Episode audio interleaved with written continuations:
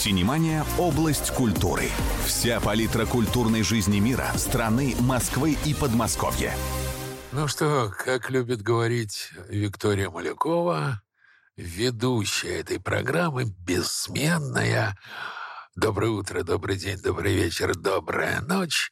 Доброго времени суток, раздираемой противоречиями крохотной планете Земля. Мы, наверное, только сейчас поняли, насколько наша планета мала, насколько она уязвима и насколько на самом деле беззащитна. В эфире Виктория Малякова. И создатель программы «Синемания» Давид Шнейдеров. У нас сегодня гость, актер театра, который я бесконечно люблю и считаю этот театр в определенной степени уникальным, потому что я даже не могу упомнить театра с таким неожиданным решением сценического пространства.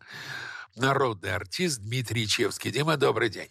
Здравствуйте. Здравствуйте. Спасибо большое, что позвали. Очень приятно с вами находиться в одной комнате. У вас недавно был юбилей, мы вас поздравляем. День рождения, круглая дата. Как в театре отпраздновали?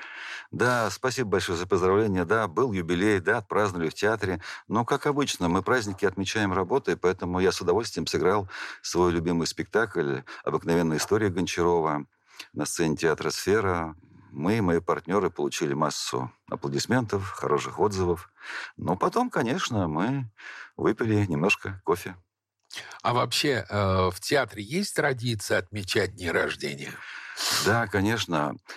Как это не звучит, возможно, э, сладковато, у нас семья. Мы все... Я пришел в театр, когда нас было всего 23 человека. Это было 35 лет тому назад. И постепенно штат разрастался, разрастался, и каждого вновь пришедшего мы ласкали, а, образовывали, объясняли ему, что вот теперь он попал к хорошим людям, в семью, и давайте держаться вместе. Так нас стало сто с лишним людей. И традиции вот этой семей- семейности, они сохранились, слава тебе Господи. Поэтому мы, как говорится, и в горе, и в радости всегда бываем вместе. На примерах, на днях рождениях, на вручениях званий и так далее. Делаете ли вы капустники какие-то ко дню рождения? Да, бесконечно, конечно, на каждый праздник. У нас есть инициативная группа э, молодых артистов, которые делают капустники. Вот, например, или на 23 февраля нам капустник делают девочки. Они придумывают такой замечательный э, спектакль, посвященный нам, любимым. Мы делаем... э, На 8 марта. На 8 марта. А на остальные праздники мы собираемся все вместе и придумываем что-то такое. Новый год? На Новый год, на 1 апреля, этот день для нас очень важный. 1 апреля был подписан приказ о том, что э, московский э, театр-студия «Сфера» при Москонцерте стала Московским драматическим театром «Сфера». Так что 1 апреля для нас очень хороший праздник. А как изменился театр «Сфера», кроме того, что стало больше людей а, вообще за то время, которое прошло? Конечно, все дело в людях, и, конечно, дело во времени. Как изменилось время, так и изменился театр «Сфера». Мы пытаемся слышать то, что происходит вокруг нас, и отвечать а, тем потребностям, которые возникают в людях. Меняется драматургия, меняются технические решения спектакля, меняется тема, на которой мы разговариваем. Но мы растем, я надеюсь, одновременно с нашей страной одновременно а, с нашим зрителем. Мы взрослеем. Дим, а за что присваивают звание народного артиста? Вот это замечательный провокационный вопрос. Не, просто я просто А почему понять. провокационно? Есть артист, который играет главные роли. Есть там Высоцкий, у которого не было никаких званий. И есть сейчас э, молодые артисты, которые сыграли в трех сериалах. Они заслуженные, народные. Ну, э, я могу сказать то, что происходило на моем опыте. Сам я, слава тебе Господи, не принимал в этом участия совершенно никакого. Екатерина Ильинична Еланская, наш художественный руководитель, наш основатель, наш царь и бог, она в какой-то момент сказала, Димочка, у вас вы так много наиграли, вы знаете, вы подходите под э, э, номинации, которые требуют от нас Министерства культуры. Ваше количество ролей дает основание э, послать вас на соискание звания заслуженного артиста. Мне тогда было э, 34, 34, 34 года. Ну, то есть, вот, в 44 года Екатерина Ильинична сказала, Димочка, а теперь вы доигрались до звания народного артиста. Потому количество что у вас... количество качество, да, как и говорил это, Райкин. Да, это посылалось, э, люди рассматривали, говорили, да, годится. Или говорит, нет, не годится. Ну, вот я годился в, в, в обоих случаях. А как происходило вручение? Как это все происходит? Где, как, что дают? Ну, э, я э, получал звание заслуженного артиста в Министерстве культуры России. Э, там министр культуры в тот момент, мне стыдно, но я уже не помню, кто он был, потому что у нас менялись все-таки министры достаточно часто. Нам подарили по гвоздичке, налили по бокалу шампанского, э, дали коробочки с бумажками, объяснили, какие, и со, со звездочками, со значками, объяснили, какие мы замечательные, как мы нужны России, как мы нужны э, российской культуре, и предложили идти дальше. Когда я получил звание народного артиста, я не смог... Это смешно, конечно, но я не смог попасть в Кремль. Вот. А это как в Кремле это? было? Ну, я был на съемках в другом городе. Вот, поэтому мне и звучали... вы ради рукопожатия Путина не поехали. Ну, поэтому мне вручали звание тоже в Министерстве э, культуры России. Тоже дали э, гвоздичку, по-моему, там было больше уже три или пять гвоздичек, дали бокал шампанского, в котором было... Большой. Совершенно верно. Налито шампанского, мне кажется, больше. Сказали, что я народное достояние, но чтобы я не зазнавался, шел дальше. Вас народ любит, давайте вы любите народ. И вообще, я говорю, я, говорю, я понял, понял, понял, потому что этот мой девиз «Жизнь только начинается». Они говорят, да, а что это дает а, в экономическом, скажем так, плане? Там Зарплат больше зарплаты? повысили? Ну, а. я правда, я не знаю, я не знаю, честное слово, поверьте мне, и вы, и наши дорогие слушатели, я не знаю, моя зарплата состоит из нескольких частей. Это, значит, за это, это за это, это за это. То есть я реальную сумму, я знаю, которые, деньги, которые я получаю на руки. Говорят, там есть какая-то надбавка, но когда...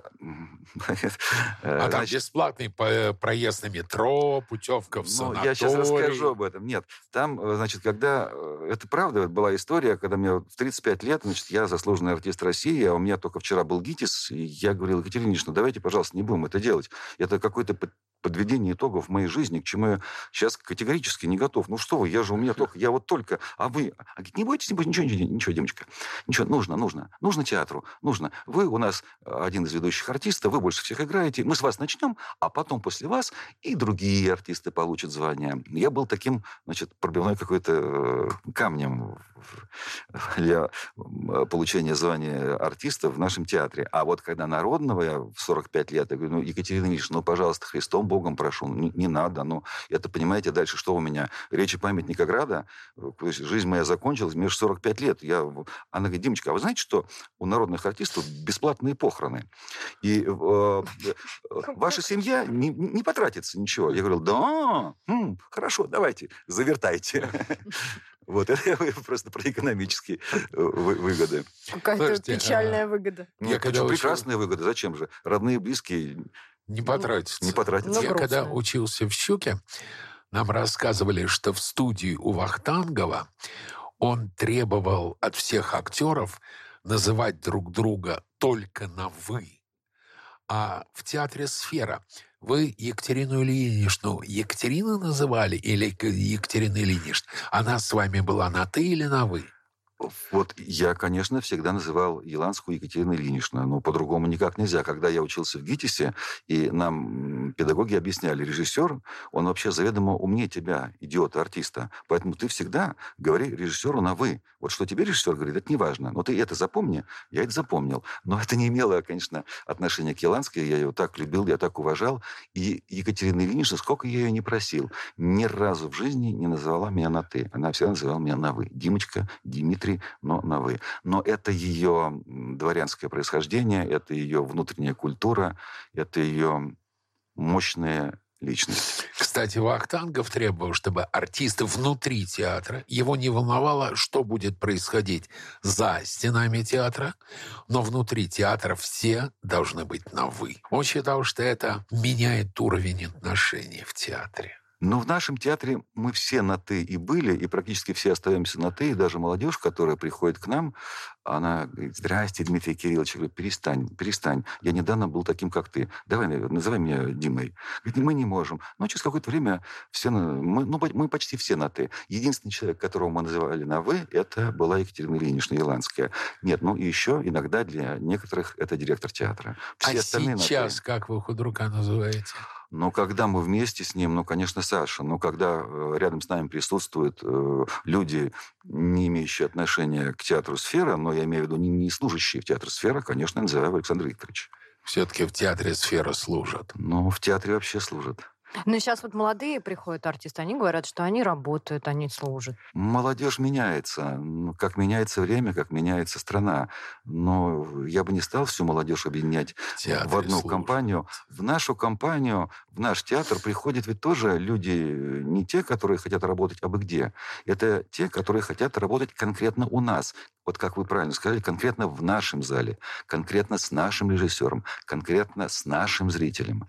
Поэтому это совсем другая категория молодежи. Но вообще надо сказать, ведь это абсолютная традиция русского репертуарного театра. Театр — это есть худрук или главный режиссер. Театр любимого, театр Захарова и Станиславского. Начнем с того. Поэтому, конечно, это театр худрука и я как-то читал, один из наших театральных деятелей, на мой взгляд, очень резонно сказал, все правильно, когда приходит новый худрук, он разгоняет труппу и набирает новую под себя. Это действительно э, имеет место быть в русском драматическом театре? Ну, как показывает практика, я не хочу никого ругать, никого хвалить, но многие московские театры вместе со сменой руководителей получили и замену труппы. Но, наверное, в этом есть какой-то определенный смысл. Не мне судить о них, да, конечно, худрук и главный режиссер должен опираться на каких-то сподвижников, на тех, э, кто поможет ему. Но это же происходит, согласитесь, не только в театре. У нас даже политики, не когда только. приходят на место, меняется команда политиков. Но, то есть нам нужно, когда приходит новый директор предприятия, он набирает новых... Ну, нужно э, люди, на которых ты можешь опереться, люди, которым ты можешь доверять. Потому что, например, э, покойный Анатолий Фрос, когда его назначили главрежем театра на Таганке, его сожрали, конечно просто сожрали. Потому что там было то же самое, что в театре «Сфера» — семья. И вошел, причем человек, который ставил спектакль, у него был гениальный «Вишневый сад» с Высоцким, э, Славиной Демидовой. Гениальный совершенно черно-белый спектакль. И они его сожрали. Просто же. Слушайте, вы, я прочитал, вы 10 лет не снимались в кино. Почему и на какие средства жили? А, ну, я не снимался в кино с окончания ГИТИСа. В ГИТИСе у меня было несколько хороших предложений, роскошных, но был запрет а, на работу в кино со стороны э, педагогов.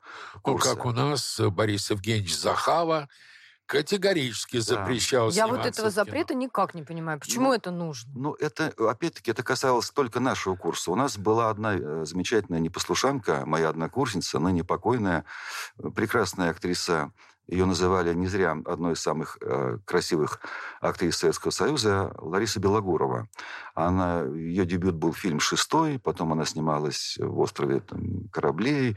Э, ну, там у нее большая фильмография была, хорошая. Потом, к сожалению, жизнь ее кончилась трагически. Она ушла достаточно в раннем возрасте. Вот она единственная, которая слушалась. А, а мы... И какие были... санкции к ней были применены? Она была настолько талантлива, настолько красивая, что к ней нельзя было применить никакие санкции. А у нас было двое ослушников знаменитых. Никита Сергеевич Михалков и Татьяна Самойлова, которых просто выгнали из «Щуки» за то, что одна снялась э, «Летят журавли», а второй «Я шагаю по Москве». Борис Евгеньевич Захава был, так сказать, человек времени. Слушайте, а если честно, Дим, да. а можно прожить только на зарплату народного артиста? Если бы я был один, э, да, конечно. Ну, конечно, я мог бы прожить. Возможно, я не смог бы себе приобретать э, дорогие вещи, скажем так, и ходить в дорогие магазины, но на безбедное житье, и на бензин, и на оплату мобильной связи, конечно, да, я смог жить.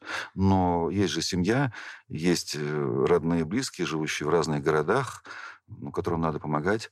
Есть не очень здоровая, но, слава, тебе, слава богу, живая мама, которой нужно помогать. Вы много лет работаете в театре. Я буду говорить о театре, ладно, больше, о чем чем кино. вы хотите, конечно. Вот хочу говорить о театре. Про кино, ну его. Хорошо. Вы волнуетесь, когда на сцену выходите? Да, но у меня волнение заключается в том, что я начинаю зевать.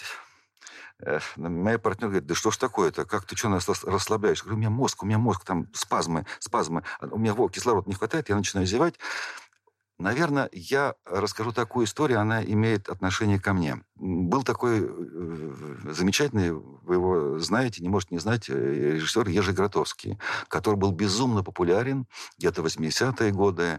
И э, то, как актеры существовали на сцене, те спектакли, которые ставил, они очень сильно отличались от того, что шло на советской сцене, да даже и на западной сцене, поскольку он, он был поляк, если я ничего не путаю. И он приехал с гастролями в Москву. И московская публика, посмотревшая это, для нее это, конечно, был шок. При всем при том, что э, русская драматическая школа Советского Союза была великолепна и прекрасна мы начнем перечислять звезды, так ни в одной другой а стране. это был Марс. А это, да. Это... И вот, значит, его спросил одного из его ведущих актеров после спектакля спросил корреспондент, скажите, пожалуйста, а вот как вы добиваетесь такого эффекта, который на нас, зрителей, производит столь неизгладимое впечатление? На что э, этот ведущий актер ни капельки, мне кажется, не слукавив, сказал, ну, понимаете, мы выходим на сцену, мы как самолеты, мы как птицы, мы взлетаем и парим. Репортер говорит, ага, а вот что вот если конкретно вот в этот вечер вы не можете взлететь и парить? На что ведущий актер ответил, ну, тогда я не мешаю парить другим. Вот, наверное... И неужели ни, ни разу вообще никогда не надоедает? Да нет, ну я, конечно, Ведь я, конечно... Сотни совру. раз идут одни и те же спектакли, сотни раз повторяешь одни и те же слова. Конечно, я совру, скажу, если каждый спектакль для меня праздник. Нет, ну бывает же плохое самочувствие, бывает э, мрачные думы, много что бывает. Но тут уже не, не хочется говорить так прозаически, но ведь театр в данной ситуации товар. Вот люди пришли, они заплатили свои деньги, и мы должны им продать товар, как мы считаем, наивысшего качества. Для этого мы должны извернуться наизнанку, но быть камильфо. Жизнь есть товар на вынос. Мне очень нравится, есть гениальное совершенно название фильма польского Кшиштофа Зануси Жизнь – это смертельная болезнь, передающаяся половым путем. Да. Я считаю, абсолютно гениально. Да. Жизнь – это смертель. Мы все умрем. Болезнь, передающаяся половым путем. Ну почему сразу болезнь? Это грустно как Не знаю. По-моему, это реализм вообще. Давайте о грустном. Опять о грустном. О грустном. Что сейчас происходит с театром «Сфера»? Ах, да. Да, у театра сейчас не самое хорошее время. 1 апреля это вот коварная цифра. Кто бы мог подумать, что она второй раз повторится в истории нашего театра, но уже трагической интонации. Если 1 апреля вот 30 с лишним лет тому назад мы, нам было присвоено название Московского драматического театра «Сфера», то 1 апреля этого года вышел приказ Департамента культуры Москвы о слиянии Московского драматического театра «Сфера» с Московским драматическим театром «Эрмитаж» путем поглощения э, театром «Сфера», театра «Эрмитаж», театра «Сфера». То есть театр «Сфера» перестает существовать как самостоятельная театральная единица, переходит в ведомственное, творческое, финансовое, всякое подчинение театру «Эрмитаж». Вы об этом узнали по звонку или вызвали Коршунова в департамент? Как все это было? А, Александру Викторовичу Коршунову позвонила директор нашего театра Елена Альгадовна Тарасова и сказала, «Саша, случилась беда». Это было вечером после того, как э, Александр Викторович отыграл спектакль. Так Александр Викторович узнал об этом решении. Вот он рассказывает, я я говорю вам, потому что эта картинка, она у меня стоит в глазах, и я понимаю, как это выглядело визуально. Александр Викторович Коршунов, один из лучших артистов России, один из самых талантливых режиссеров России, педагогов России. Удивительно порядочный, честный человек, которому за годы его существования не пристала ни одна грязь. Он чист, как дождь, как дождь. Он вышел в коридор, он сам рассказывал, говорит, я был в шоке, я молчал несколько минут, потом я вышел в коридор и сказал, господи, за что? Вот это «Господи, за что?» преследует нас до сих пор, потому что наши переговоры с департаментом, они, к сожалению, не увенчались успехом. Да, департамент что-то пытается идти на, ну, не навстречу нам, конечно, а менять свой приказ, но менять его в мелочах, э, не желая ответить нам на единственный вопрос. Зачем нужно это соединение. Смотрите, вообще э, театральный мир в последнее время сотрясают адские скандалы. Олег Меньшиков и Олег Долин. Варшавер и Захарова. Серебренников и Ахиджакова. Наконец, отставка Рихельгауза, Рыжакова и Аграновича. Что смешалось в доме Облонских? Я не могу сказать точно.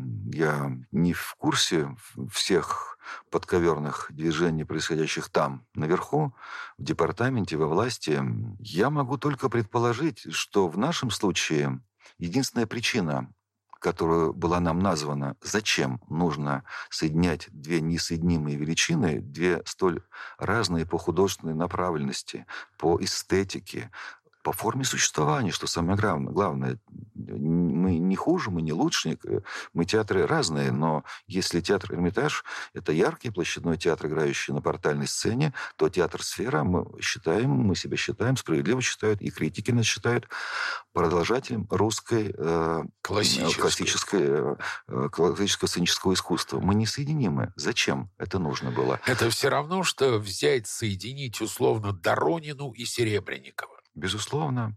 Я тогда говорил, ну давайте соедините театр э, Луны с планетарием, соедините ну, да. театр Дурова с зоопарком, но там есть хоть что-то схожее. Но что вы нашли в нас схожее? Я понимаю, когда объединяют, объединили два театра кукол. Вот, совершенно верно. Да, я узнал, оказывается, что два театра кукол, и это ни один из них не является театром Образцова, объединили. Да. Я узнал, что два театра теней про которых я не знал, что это он хоть один он есть можно, в Москве. Это еще как-то это можно да. головой понять. Но здесь получается единственная схожая э, какая-то общая причина, что мы раньше находились в саду Эрмитаж. Мы остались в саду Эрмитаж, а театр э, Левитина, под управлением Левитина, он находится на Новом Арбате, вход между бывшим пивбаром «Жигули» и бывшим э, гастрономом Новоарбатский. И там театр. Конечно, туда особо никто не ходит. Там, говорят, во время спектакля под сценой шумит метро, а, но это беда. Но это единственное, что может как-то объяснить, почему сливают нас. А сейчас как-то это меняется у вас что-то внутри вот в связи с этими всем, не знаю, там репертуар какой-то начинает что-то в структуре театра менять? Мы Или ведем... пока еще не трогают вот так вот Мы э, ведем театр? многочисленные, вот уже эти многомесячные переговоры. И мы добились на сегодняшний день пока только того, что театр «Сфера» не поглощается театром «Эрмитаж», а в проекте этого устава, который мы еще не видели. Он пока только на словах.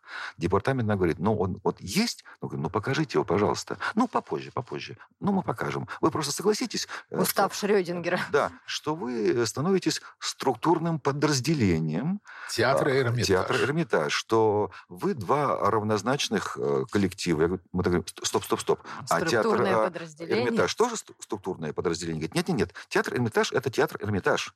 А вот вы структурное подразделение, но вы равно, равнозначны. Я говорю, ну как так может быть? А над вами стоит еще один директор, который будет управлять вами. И вы между собой совершенно никак э, не можете пересекаться, никак не будете управляться. Но для меня это непонятно. Но... Сударь, объясните мне, Дима, мы столько знакомы. Почему никто не взял телефон, не набрал мобильный Миша Левитин и сказал, Миша, что происходит? Вы все друг друга знаете, вы в одном котле варитесь. Не мне осуждать и обсуждать позицию Левитина. Для, она для меня, мягко говоря, спорна. Я понимаю, да. Да. Почему никто А, не позвонил Нет, лично? э, Александр Викторович Коршунов вроде бы разговаривал с э, Левитиным. Левитин клялся и, и божился, и до сих пор клянется и божится, что он не будет, что ноги его э, не ступит в театр «Сфера», и он не будет никаким образом руководить театром «Сфера». Но говорит, ну мы попали в такую историю, что же делать? Надо теперь жить вот так. Это позиция э, Левитина. Она мне не близка. Да, мы ждали от него каких-то высказываний, мы ждали от него реакции, мы ждали от него, ну, если не... м, Мы ждали от него хотя бы какой-то позиции по отношению к этому слиянию. Ее не было. Это я заявляю с полным ответственностью. Давай сейчас прервемся на пару минут, потом вернемся, потому что разговор жесткий. Синемания – область культуры. Вся палитра культурной жизни мира, страны, Москвы и Подмосковья. Мы продолжаем. У нас в гостях народный артист России Дмитрий Ячевский. Мы говорим о непростой ситуации, сложившейся в театральном мире. Скандалы, прямо хочется этой чертовой НТВшной фразой, скандалы, интриги, расследования, тем не менее, прогремела отставка трех больших режиссеров – Рыжакова, Рейхельгауза и Серебренникова. Закрыт Гоголь-центр. В театр Иосифа Рейхельгауза пришел человек, на мой взгляд, с другой театральной эстетикой Дмитрий Астрахан. Вместо Виктора Рыжакова в театр «Современник» пока не пришел никто. Назначен э, Алексей Франдетти главным режиссером Линкома. Назначен Алексей Франдетти главным режиссером театра Линком. Это, это вот эта новость я не слышал, просто я знаю этого человека. Вчера. да. И я знаю этого человека. Он был у нас в он гостях, был у да. нас. То есть происходит черти что. Ну вот смотрите, Дим, когда в свое время была история с Кириллом Серебренниковым, очень многие коллеги по цеху ему говорили, старик, у тебя гостеатр. Театр-сфера – гостеатр на гособеспечении. Но ведь кто платит деньги, тот заказывает музыку. Получается, что государство, платя деньги, имеет право делать вообще все, что хочет, так? Наполовину так, потому что действительно м, государство платит деньги, и тогда мы уже сейчас имеем отношение вот к и высказыванию нашего президента Владимира Владимировича Путина о неких, ну, не, не, не рамках цензуры, но каких-то вещах, а, если государство платит деньги театру или, э, ну, театру остановимся на Давайте этом, о театре. да, да, да, тогда ну, государство вправе ну, ждать от театра каких-то поступков в том смысле, э, ну, синхронных с линией государства. В этом есть определенный смысл. Но тут же у нас э, государство также оно заявляет, что и наш президент, у него был замечательный указ о сохранении культуры. И те театры, которые являются национальным достоянием не по э, бумажке написанной, а по, скажем, посещаемости, по прессе, по интересу. Гоголь-центр битком набит был. Битком. Ни одного свободного места. Тем не менее, Агранович и Серебренников вышвырнуты. Ну, мы опять, мы с вами можем только гадать, А что насчет происходит. э, того, что театры поддерживают президента, государство, генеральную линию, давайте вспомним. Любимов, Ефремов, Эфрос, Таиров. Театр всегда в России был отстранен от политики. Спектакли Любимого, вы же помните? Да, да, конечно. Но я, наверное, не, недостаточно ясно выразился. Я имел в виду, что театр, я так считаю, он, э, конечно, не должен быть только играющим про определенную идею, про определенную цель. Там должны быть огромные варианты, потому что, ну, Островский не писал, например, про линию э, России, но Островский это великая культура России и огромная часть России. И, например, играя Островского, мы, мы поддерживаем э, линию э, России. Безусловно. Вот. Конечно, несмотря- играя Стровского, Да. играя Грибоедова. Совершенно верно. Конечно, играет Достоевского, Тургенева. Конечно. Но ведь а, а люди, которые играют Беккета, Ионеско, но ведь и такие театры должны быть. Безусловно, безусловно. Но есть какие-то у нас... э, Ну, давайте ну, просто посмотрим да, в, Конституции или в каких-то делах, вот, что нельзя. Вот нельзя пропаганда фашизма, нельзя пропаганда э, однополой любви. Ну, у нас это закреплено. Вот нельзя. Вот не делай этого. А все остальное, это, по сути, можно. Но это же закон Конституции, мы же не можем ее нарушать. Ну, смотрите, в театре «Современник» в свое время Андрей Житинкин поставил спектакль, который назывался «Игра в жмурике». Это пьеса французского драматурга Михаила Волохова. На каждом билете, на каждом, было напечатано, в спектакле присутствует ненормативная лексика. Перед началом каждого спектакля выходил Андрей Житинкин и говорил, друзья, сейчас будут много ругаться матом. Если вы не хотите слушать обсценную лексику, вы можете, пока мы не начали, сдать билет и получить все деньги назад. Такой театр должен тоже быть. Для меня нет. Это, ну, я повторяю, это для меня нет. Ради бога. Его если... надо запрещать. А вы знаете, мне кажется, запретить театр может только зритель, не покупая билет вот, на этот спектакль. Вот. Если зритель не ходит, конечно, как в свое время погиб театр Сергея Яшина ну, который да. назывался «Театр имени Гоголя». Туда просто перестали ходить. Вообще. А почему? А там было скучно. Там э, шел один приличный спектакль по пьесе Дейла Вассермана «Полетный гнездом, гнездом кукушки». кукушки конечно. Конечно. Да. Один приличный. Да. Остальные там мне вообще э, у Сергея Яшина судьба трагическая, потому что он поставил блестящий «Завтра была война», на малой сцене Геттиса. Да. Блестящий.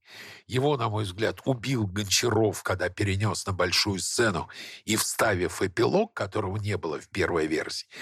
А потом казалось, что Сергей Яшин режиссер-то камерный. Камерный. И когда вышел на огромную сцену, получилось не то. Это бывает. Я думаю, что спектакли Серебренникова на сцене МХАТа тоже бы так же потерялись. Но все-таки не об этом. Так как быть с коллизией? Никто, очень мало людей вступили за Серебренникова. И они говорили, ну ты же берешь у государства деньги. Либо не бери, и делай все, что хочешь. Либо, если берешь, делай, что тебе велят. Как быть театру сфера в данной ситуации с этой коллизией? Нам никогда не говорили, делайте, э, что мы вам велим. Сказали.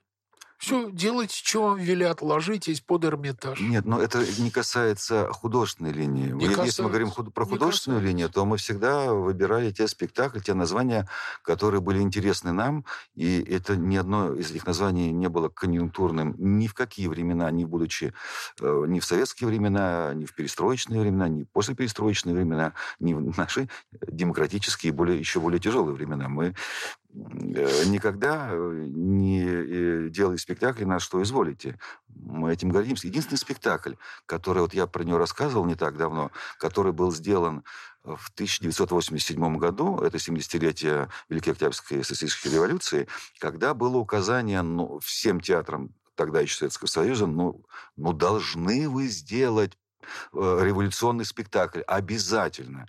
Екатерина Ильинична, э, мудрый, великий человек, она нашла пьесу Всеволода Вишневского «Последний, последний решительный». И я вот недавно вспоминал об этом. И тогда... С песнями Розенбаума. Совершенно верно. С песнями Розенбаума, который был, набирал, набирал свою популярность. Его песни звучали, вот как принято говорить, из всех утюгов, из всех пивных. То есть то, что было в свое время с Высоцким, проистекало в настоящий момент с Розенбаумом. И поскольку авторские права... Что? Это в Советском Союзе. Что? Какие? Чьи права? Кто? Кто здесь автор? Перестаньте. Вот. То были взяты эти песни, и был сделан совершенно великолепный мюзикл. А, Причем песни были вложены в уста отрицательных персонажей. Да, да, да. Нет, ну, там, там пели, конечно, и революционные матросы, а, одни из его шлягеров, но в основном, конечно, «Свадьба, свадьба» и так далее. Это пели все наши замечательные матросня. Вот так Екатерина Ильинична, и это единственный спектакль, но он только какая конъюнктура. Ну, это понятно, потому что Любимов сделал 10 дней, которые потрясли да, мир. Да. Э, Любимов сделал, э, блин, еще про войну он делал. Он сделал Бакланова «Пристегните ремни» по воспоминаниям фронтовиков. Это все понятно. Послушайте, а почему вы так против альянса с Эрмитажем? Ну, хрен с ним. У вас творческая независимость есть, невмешательство в репертуар есть, а общее финансовое руководство пусть будет. Почему? Ну, во-первых, нам это морально тяжело, и мы никак не можем понять, мы никак не можем а, получить от, ответ на простой вопрос, почему это происходит, чем мы не угодили Департаменту культуры. Мы самодостаточный театр со стопроцентной посещаемостью. Мы играем русскую советскую классику. У нас призы на международных и российских фестивалях. Что случилось? Зачем нужно? Но в данной ситуации вот то, что вы сказали, э, некая, самодоста... некая самостоятельность, э, она пока на бумаге, которую мы не видели. Я повторяю, мы эту бумагу не видели, она только на словах. Но я взрослый человек, как и вы, я словам не верю давно уже.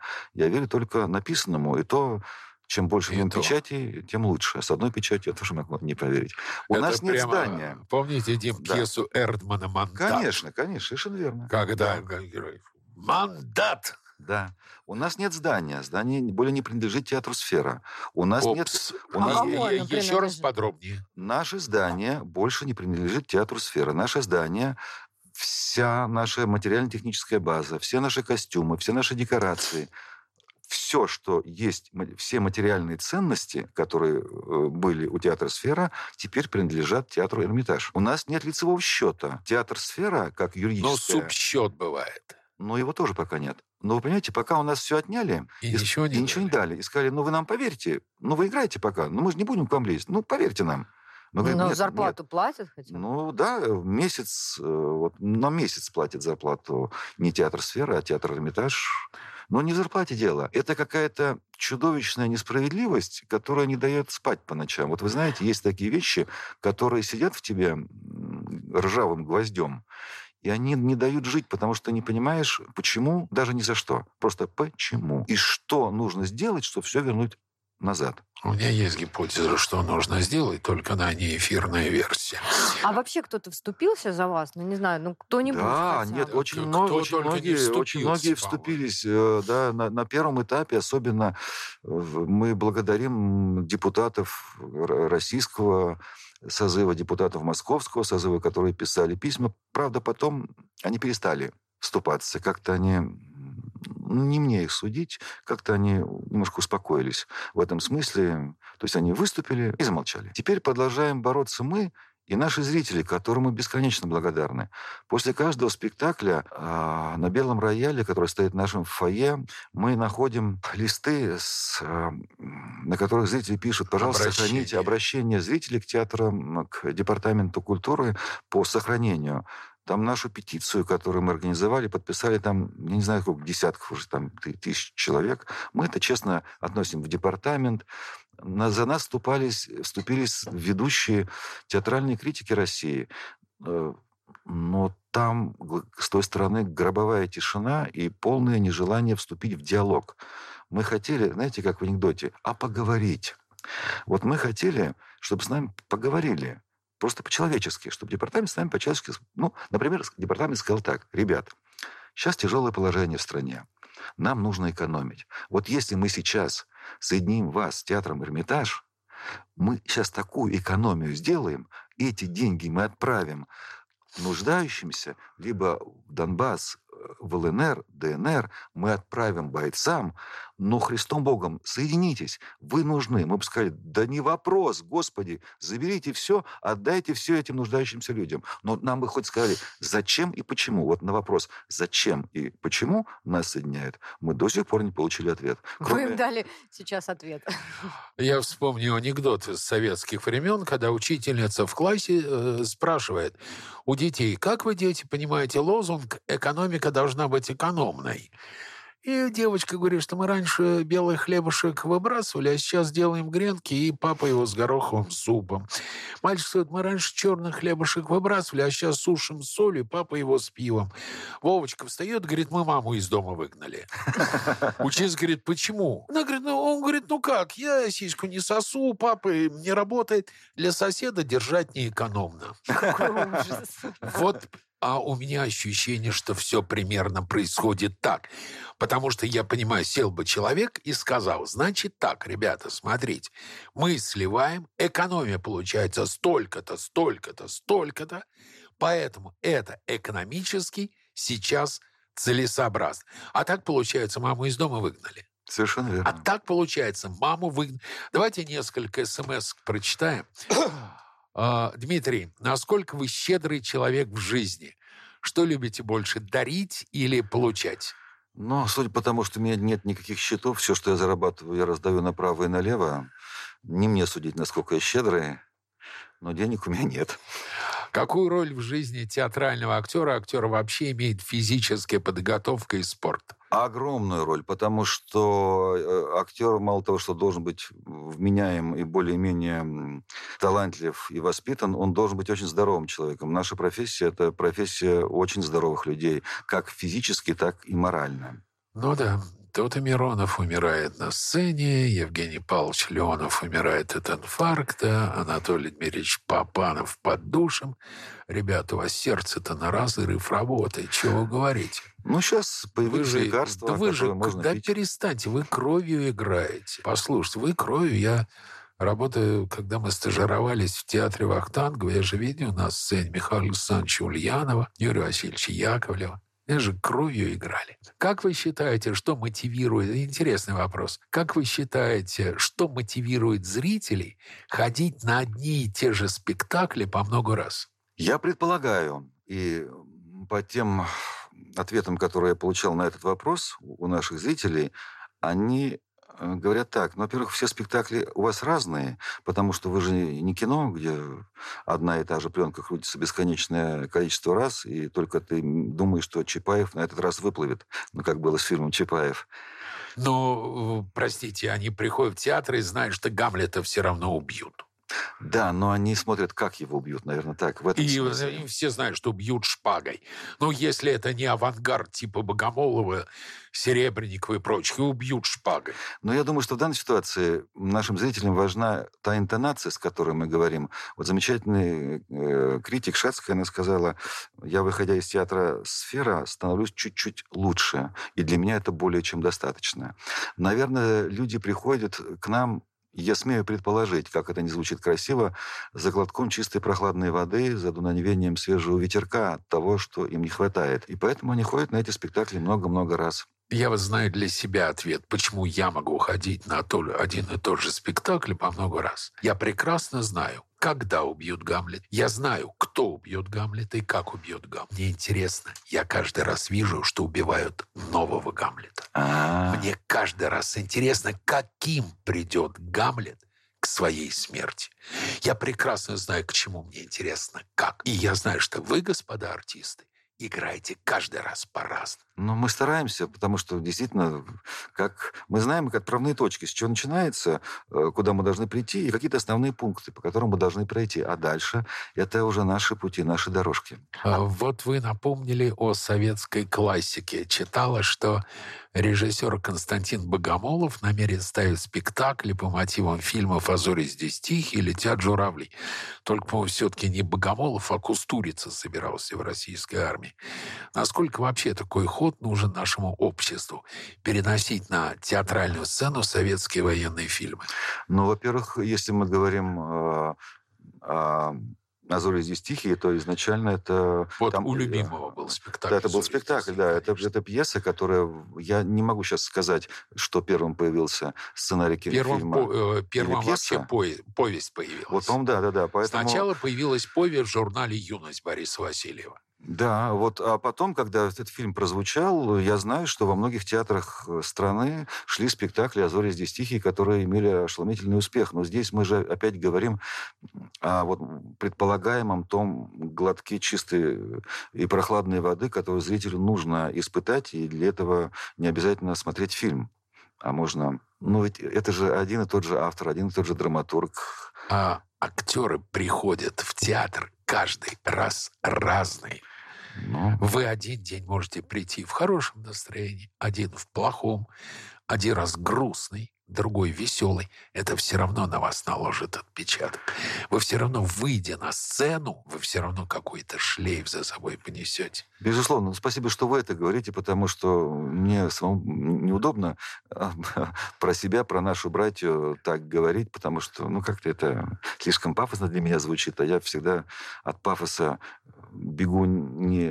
Ну, это мне не свойственно, это мне неестественно. Да, конечно, но да, вернемся к тому ответу, но тем не менее мы должны вылететь на сцену и парить, и мы должны...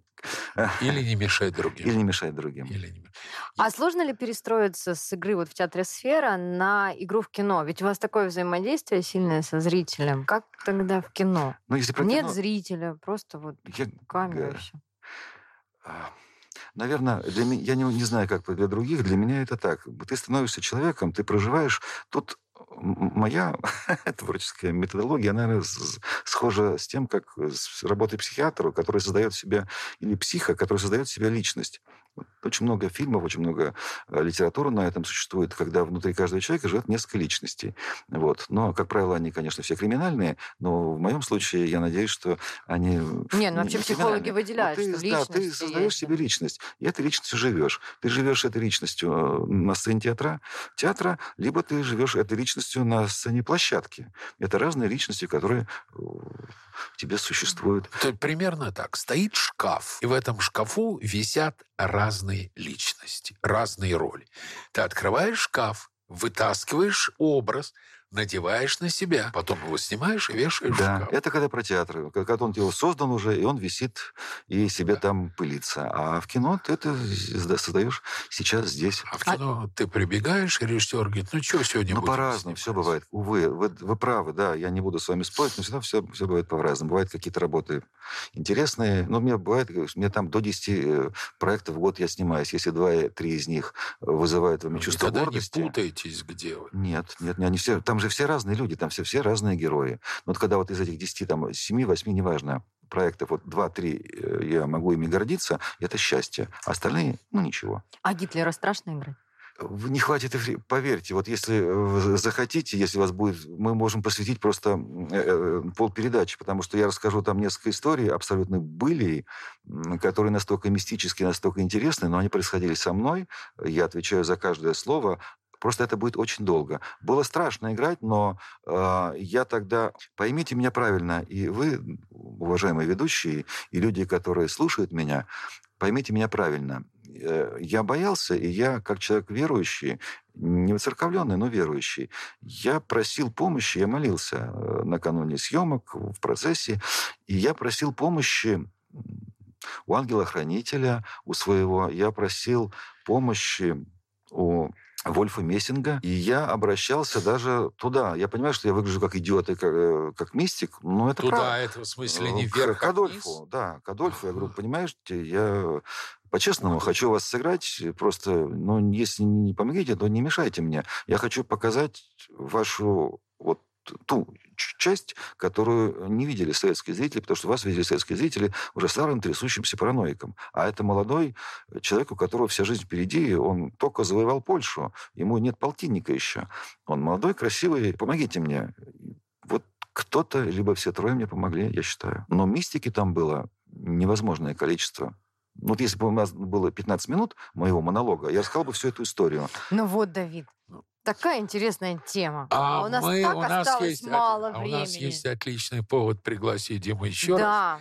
когда я надеюсь, что эта история все-таки закончится благополучно, и когда уже ближе к открытию сезона, расскажу, слушайте, я прочитал ваше обращение в интернете, и вы назвали приказ департамента преступным. А не боитесь, что театр окончательно уничтожит? Я назвал приказ департамента преступным и считаю его преступным по отношению к театру «Сфера», и я ставлю знак равенства, не возвеличивая театр «Сфера» к э, русской и российской культуре.